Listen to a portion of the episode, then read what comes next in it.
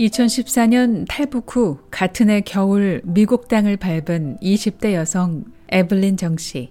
더 나은 인생을 살 수 있는 나라가 미국일 것이라는 어머니의 결정에 따랐고 중국에서 무역 사업을 하느라 바빴던 어머니를 떠나 홀로 미국 땅에 도착했습니다. 그 이후 최근까지 에블린 씨는 어머니를 만날 수 없었습니다. 제가 미국에 혼자 오래 살다 보니까 음. 이제 한국에 옛날부터 가보고 싶었는데 음. 어, 그때 어, 대통령 오바마 대통령에서 트럼프 대통령으로 바뀔 때 트럼프 대통령님께서 그 난민자들 이민자들 좀 받는 걸 꺼려 하셨다 이런 어, 소문도 나고 그러고 또 이제 영주권 가진 사람들 다른 나라에 갔다가 다시 미국에 못 들어온다. 이런 소문도 제가 많이 들었어가지고 어, 한국에 못 가게 됐어요. 그래서 에이, 그냥 시민권 한 다음 딴 다음에 이제 한국에 들어가자 이렇게 해서 작년에 시민권 땄거든요. 그래서 아. 이제 한국에 엄마 7년 동안 저희 어머니 중국에 계시다가 지금 한국에 오신 지 1년 반 됐는데 음. 어, 저희 어머니랑 저희 할아버지 보러 오고 그동안 미뤘던 한국으로의 여행을 감행했던 에블린 씨. 그러나 한국에 도착해 신종 코로나 바이러스 방역책인 2주간의 자가 격리를 마치고도 어머니를 곧바로 만날 수 없었습니다.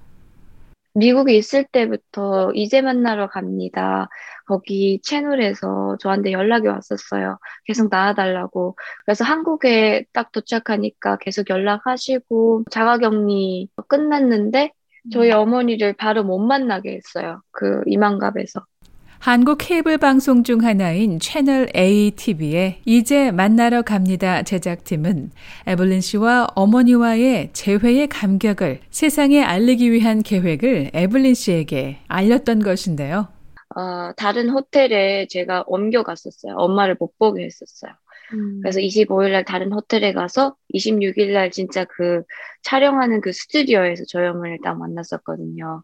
음. 아, 그렇게 해서 막 저희 어머니도 너무 이제 7년 동안 못, 봐, 못 보다 보니까 4년은 또 저희 어머니는 미국, 아, 북한 감옥에 계시고 또 7년 동안 못 보고 이제 거의 13년 정도 이제 저희 어머니를 긴 시간 동안 같이 못 있고 잠깐 잠깐 그냥 탈북할 때만 잠깐 보고 이랬었는데 음. 이제 그런 오랜 시간 동안 못 보다 보니까 이제 그 스튜디오 가서 완전 엄청 통곡하면서 울고 막 그런 그런 거예요. 긴 기다림 끝에 이뤄진 감격스러운 재회 장면은 방송 전파를 탔습니다.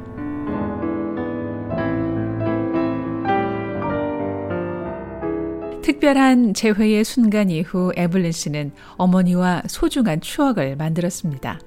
음. 지금도 같이 있는 게 익숙하진 않지만 그래도 많이 편하고 좋아요. 제, 제 엄마니까.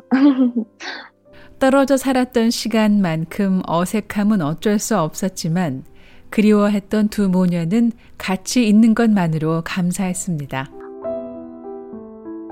어, 너 엄마가 그 한국 이쁜 비싼 한국 옷도 사주고 그런 기억이나?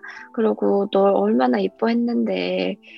어, 그런 얘기를 많이 하세요 저희 어머니가. 그러고 항상 어, 이쁘다고 터치를 많이 하세요. 뽀뽀도 해주시고 어린애처럼. 제가 어린애 마냥 저를 뽀뽀해 주시고 막 어, 계속 이쁜 거 사주려고 하고 막 어, 옛날 어릴 때처럼 막 고가의 물건 계속 사주려고 노력하시고 음. 어, 공주 공주님처럼 저를 막 대하고 그러세요. 근데 저는 밖에 나가면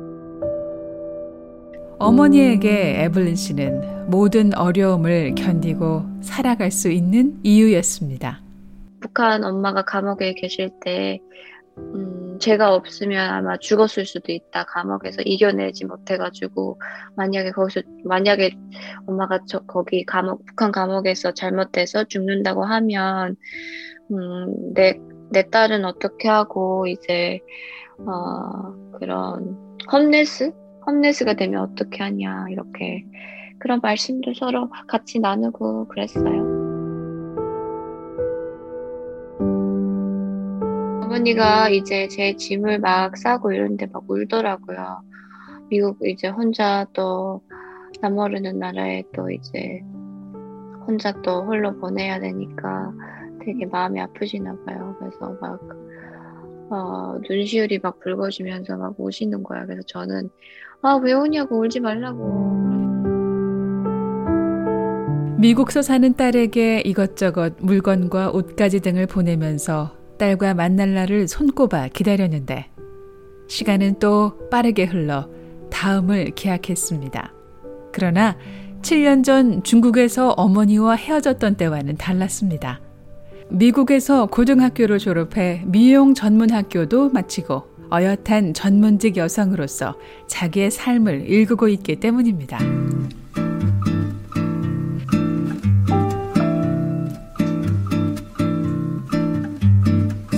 미국 정착 초기 고등학생이었던 에블린 씨는 여느 난민들처럼 생활 문화와 언어 그리고 외로움을 극복했어야 했습니다.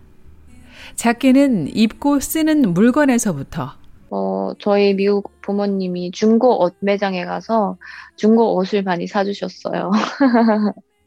그러고 입던 옷도 많이 어, 주시고 그래서 저는 북한에서도 좀 잘 살다 보니까 어, 중고 옷을 접하긴 했지만 그렇게 많이 접하진 못해가지고 저희 어머니가 중국에서 그리고 미국인 가정의 구체적인 생활 방식까지 그 제가 가정이 두, 두 가정이 있어요. 음. 한 가정하고는 거의 1년 정도 살고 이제 어, 다른 가정하고 2년 살았어요. 그래서 총 3년 살았어요. 그두 가정 분, 부모님들 진짜 다 좋은 분들이셨어요. 막 너무 천사 같은 분들이시고 너무 순수하고 진짜 저한테 에너지를 많이 주셨어요. 바뀐 이유가 있을까요? 사람이 싫어서 바뀐 건 아니고요. 첫 번째 가족 부모님들이 베지테리언이세요. 그래서 저는 북한에서도 돼지고기를 한 일주일에 한 킬로씩 한 번, 한 번씩 먹었거든요. 근데 이제 베지, 워낙 베지테리인이라서 고기를 못 드셔가지고, 아, 그것뿐만 아니라 또 막내 동생이랑 방을 같이 쉐어를 했었어요. 그래서 음. 그 영어도 제가 안 되고 막내 동생이 좀 많이 불편해 하는 것 같기도 하고, 그리고 핸드폰도 집안에서 사용할 수 없고, TV도 없고, 낮잠도 못 자고, 좀 룰이 많았어요. 가정 안에 룰이.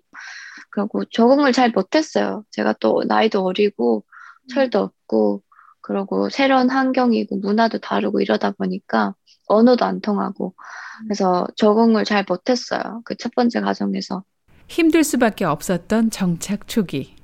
그러나 손이 크고 키가 무척 컸던 미국인 가족들은 마음이 참 따뜻했던 사람들이었습니다. 애틋해요, 그분들하고는. 왜냐하면 저를 처음 받아주시고 이러, 이러다 보니까 이제 덴버에 가면 항상 그분들 생각만 제일 먼저 나요. 시간은 짧았지만. 에블린 씨는 두 번째 위탁 가족을 만났습니다. 그럼 두 번째 포스터 케어하고는 그분 그분들은 고기도 먹고 좀 음, 맞아요.